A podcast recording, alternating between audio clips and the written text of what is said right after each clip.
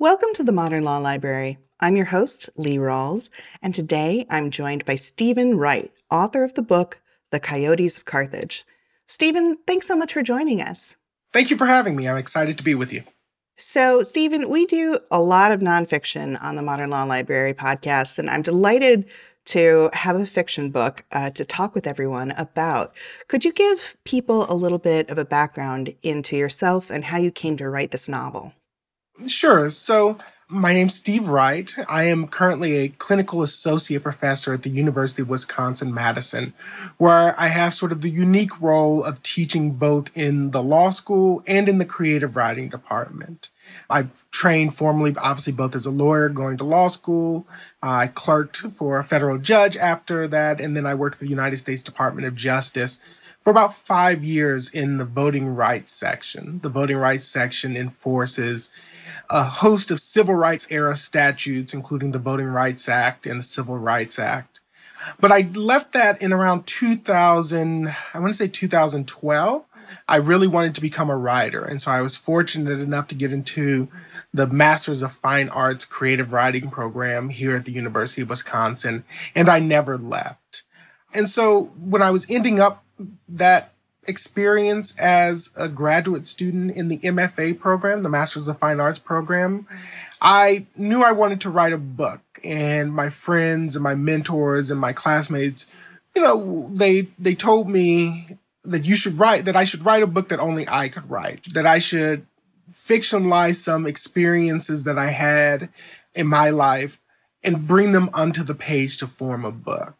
And that's what the Coyotes of Carthage did. The Coyotes of Carthage really drew very heavily upon my experience as an attorney and a civil rights attorney to tell the story of Andre Ross.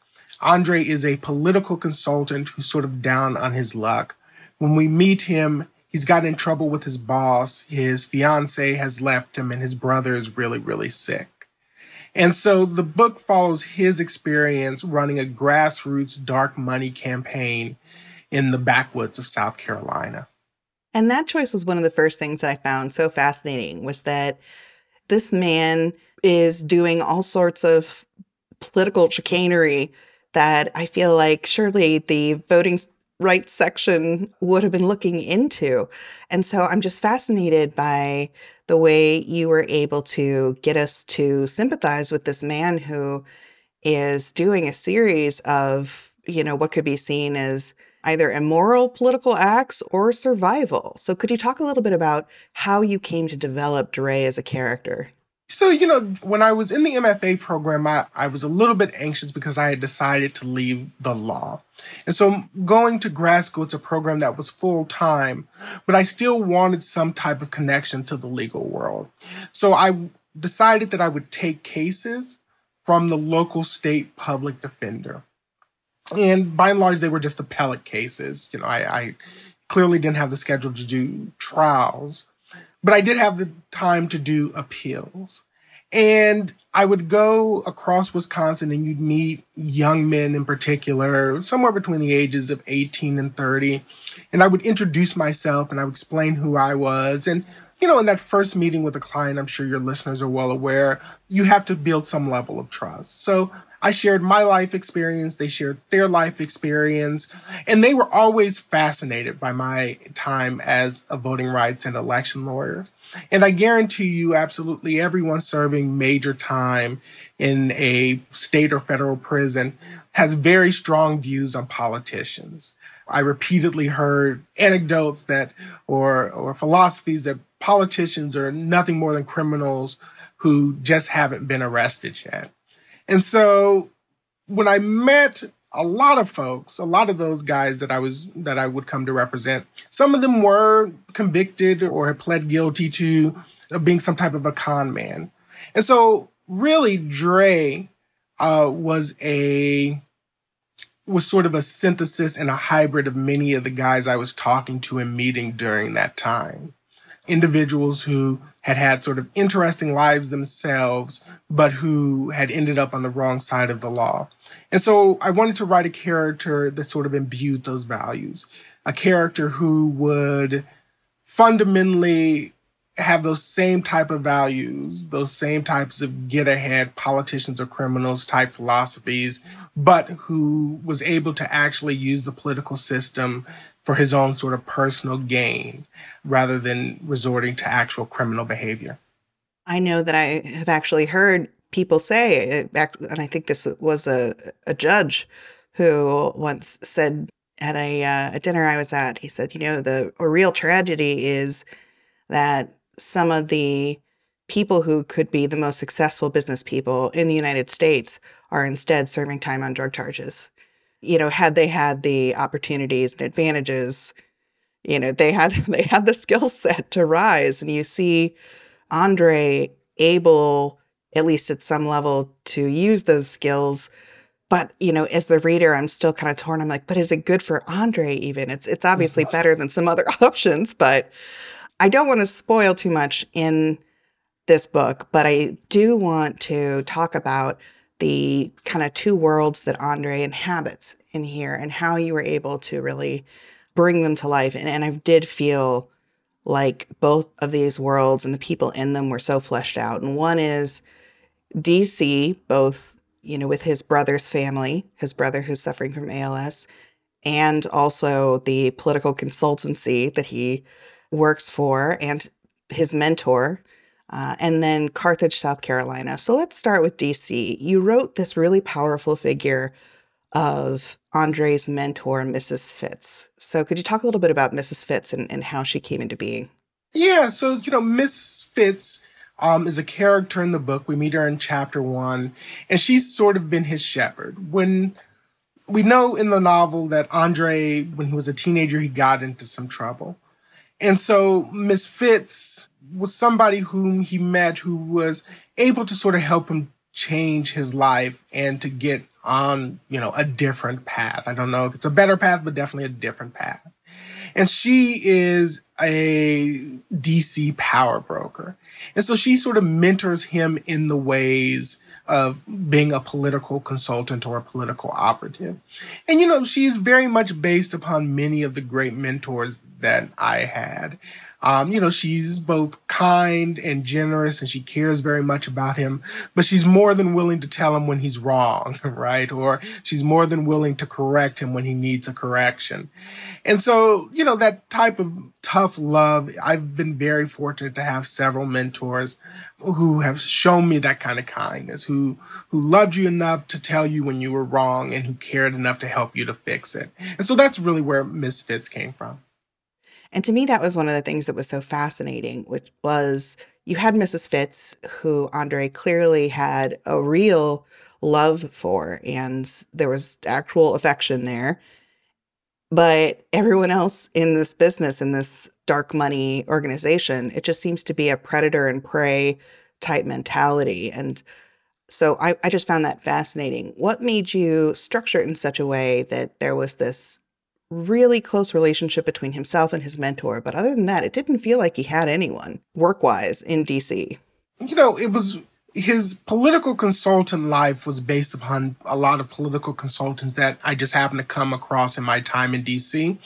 You know, I mean, any job where you're going to be on the road for 45 weeks a year is always just going to tax your personal relationships. And that relationships with the, the other characters in Dre's life is further complicated by the fact that his job is to learn to manipulate people, is to how to convince a community to act, and many times against their own best interest. And so the actual logistics of the job combined, I think, with the morality of the job made relationships for him very, very difficult.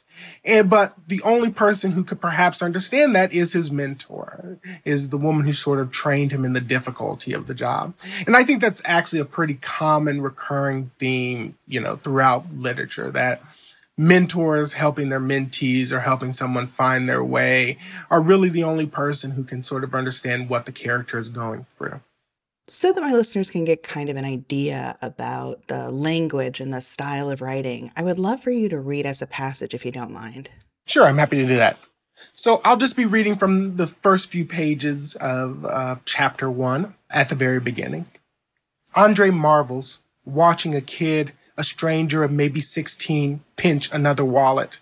This lift makes the kid's fifth, at least that Andre's seen this morning. Two on the train, two on the underground platform, and now this one on the jam packed escalator that climbs towards the surface. The kid's got skills, mad skills. He makes his lip and keeps on moving. There, right there. The kid picks up another, his sixth, with the practiced grace of a ballerino.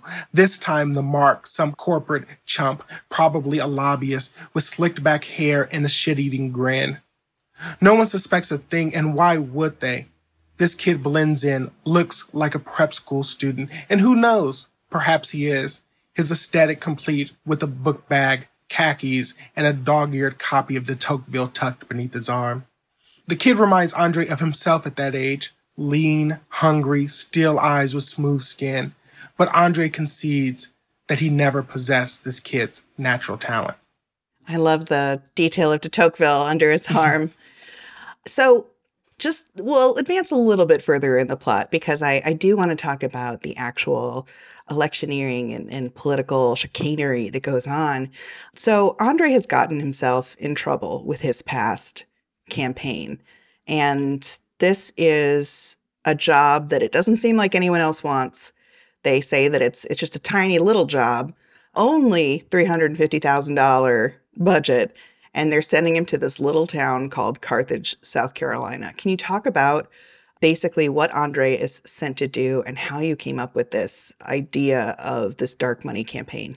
Uh, sure. So we know uh, three or four pages later, after what we've read, that Andre reports to his mentor, Miss Fitz, and because he's just returned from a campaign that he won but was particularly nasty, she thinks it's probably best in his interest that he leave DC and just lay low on a smaller, lower profile campaign.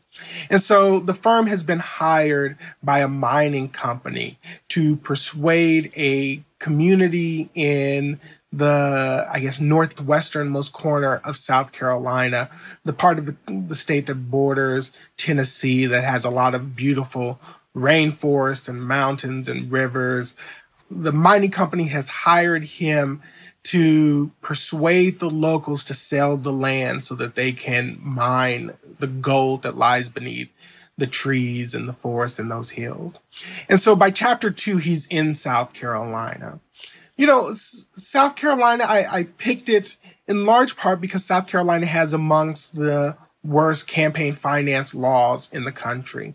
Campaign finance laws, as you know, there are plenty of federal ones, but those by and large govern races and contests and candidates for federal election. You're the president, your senator, your members of the House of Representatives. But state and local races are generally governed by state law. And so every year, think tanks do a ranking of which states have good laws and which ones have best, which of course is subjective and, and depending upon how you view campaign finance laws. But all the studies tend to agree that South Carolina has among the fewest meaningful restrictions. And so it is the type of place where it's almost like the Wild West. Uh, individuals can pump a lot of what we call dark money, which is corporate anonymous money, into a campaign without any type of regulation. And so, you know, the town was the town and the people were based upon my experience in, at the DOJ. As I said, when you enforce, say, the Voting Rights Act, you would go into a small community and you would learn how that community's political infrastructure works. You would know, you know, these are the people that you have to talk to in town to be successful. This is the type of get out the vote mechanism that you need in order to win a school board race. And I remember that I would meet so many candidates, the local librarian who serves on the school board, the you know the local small business owner who also happens to be mayor. You would meet these individuals and you would learn especially in smaller towns counties and jurisdictions these individuals ran on a very shoestring budget i can remember meeting one uh, one woman who was running i believe for a, a county level position and her entire campaign she had five kids and she would just sort of squirrel away 50 to $75 every month. And she saved up for two years. and she would get some donations from church friends and things like that. But it wasn't, we weren't talking about a massive budget. And so I was always sort of curious what would happen if the Amazons, the Walmarts, the really big guys came to town and they have very sophisticated political operations. And they decided that they wanted to run against somebody who just saved $75 a month. And so a lot of the conflict comes from there. What happens when someone with a lot of money decides to intervene in a local election where and especially in a poor community where the candidates don't quite have the same financial footing. And I guess I didn't know as much about the straw man process or idea before I read this novel. And I, am used to, you know, speaking to authors of nonfiction, but so much of this, I was just like, oh, I'm I'm still learning. I mean, this is a novel, but I'm still learning and I'm alarmed. But he decides he needs a straw man. Can you talk a little bit about who he ends up choosing and how you formed these characters? Sure. So the straw man is the idea that he needed a local face to help run the campaign. I think we may have noted it, but if not, one of the tensions of the book is that Andre Ross is a middle aged African American male. And the town that he goes to, Carthage, South Carolina, I believe, is 95% white. And so he sticks out. And so not only is it a 95% white community, it's also a fairly conservative community. I think the line in the book is it's 80% Republican and the remaining 20% are people who think that the Republican Party's gone too soft. And so he quickly realizes that he cannot be the face of the campaign. And so he partners with some locals. And those local, the local couple, Tyler and Charlene Lee, the two of them become the face of the community. And, you know, those two were definitely influenced by and large, once again, by personal experience. You know, I grew up largely in the South. My, my family moved around a lot, but I was born in Nashville. I graduated from high school in Augusta, Georgia. I went to college and grad school in North Carolina. My first job out of school was in Arkansas. So I felt like I knew the South well. And that was another reason that I put it there. And I also knew the people. And so, Tyler and Charlene were the type of people that I got to know very well during my times. They're smart people. They are passionate about their community. They're passionate about their religion. They're passionate about their nation. Uh, but, you know, they've been dealt uh, a rather tough hand in life. And so they're not only sort of poor, but they're sort of desperately poor. And so Andre is able to manipulate that desperation to his and the campaign's benefit, and they become the face of his initiative to persuade the locals to sell the land to the mining corporation. One thing I appreciated as a reader was that these characters, I think, in another writer's hands, may have been painted as, oh, these are plain and simple people. And they aren't simple. They're human beings and they're very complex. And you don't get on board with everything that they say or think or do, but they feel like real people. So, you know, just feedback from a reader, I, I really felt that the characters in this book were not stereotypes. They were they were real humans. So that's Thank you. me vouching me vouching for my for my listeners uh, about the coyotes of Carthage. And speaking of that title, let's talk about how you arrived at it and the theme of the coyote. I grew up in the country and uh, we weren't used to seeing coyotes. And if you saw a coyote, it was dead or something had gone gravely wrong. Uh, it was rabbit or something, and you were supposed to get away from it. But now that I live in the city, there are now urban coyotes, and it's it's an interesting problem of uh, the way that we've encroached into their territory. So I already had pre existing feelings about coyotes, and I would love to hear how you made this a theme of the book. So this was one of those sort of very eccentric personal choices in that I am a big nature documentary guy. There's nothing that David Attenborough can do that I don't love. He could read the phone book and I would be enthralled. And so a, a lot of the book deals, because it's in that part of the nation, deals with uh, or presents the theme of nature and natural resources and animals, uh, which is another contrast from Andre, who spent most of his life in Washington, D.C. And so I knew pretty early on that there was a metaphor for a coyote and Andre's sort of lot in life. I knew that one of the themes that I would be exploring with Andre as a character is sort of loneliness and desperation and sort of this will to survive. And the image of the coyote kept coming up over and over again. And so I think at some point they just sort of converged in my mind. This idea that he would be a coyote, that Andre could be a metaphorical coyote that shares a lot with the actual coyotes in the wild. And for anyone who comes from a region that doesn't have coyotes, could you talk a little bit about their characteristics that that reflected to you how Andre was? One of the things that strikes me is that many people who aren't familiar with them think that coyotes are, are just predators, but they're also scavengers. And so that seemed meaningful to me. But what else did you see in that? Yeah, I mean, they play an important part in the food chain. Um, for people out in the West, let me say I'm I am fully aware that this is a a big controversy on how we go about thinking about and reflecting upon coyotes.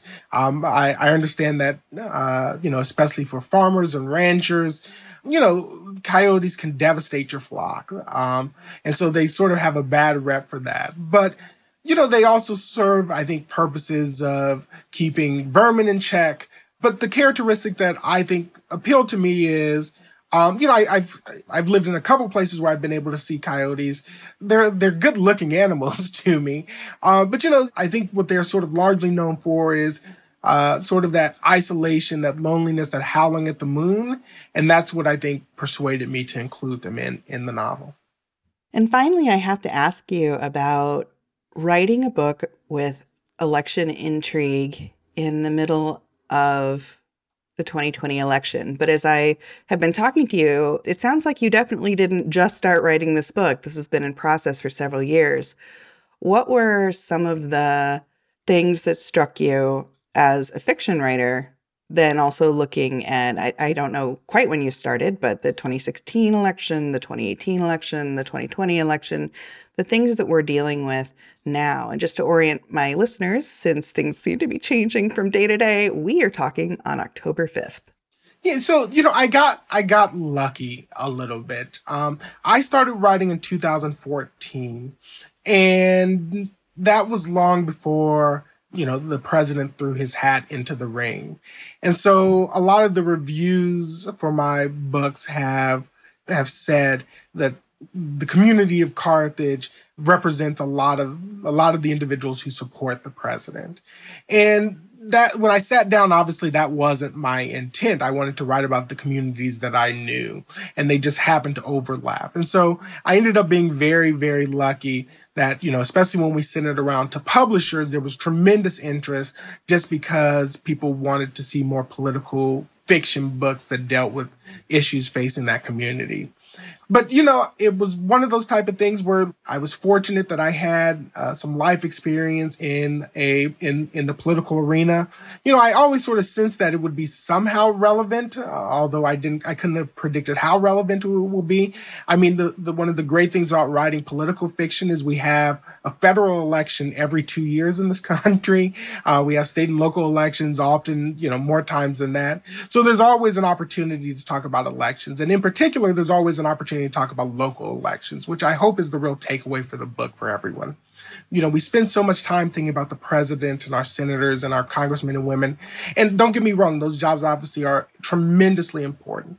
But I think one of the things that we've seen in the past six months since we've all been in the pandemic together is that your local elected officials matter a great deal too, right? Your local mayor and county is determining what beaches are open. Your school board is determining which schools are going to be open and which ones aren't. We know that our local sheriffs and our local prosecutors are often elected, and obviously their conduct is coming under a microscope.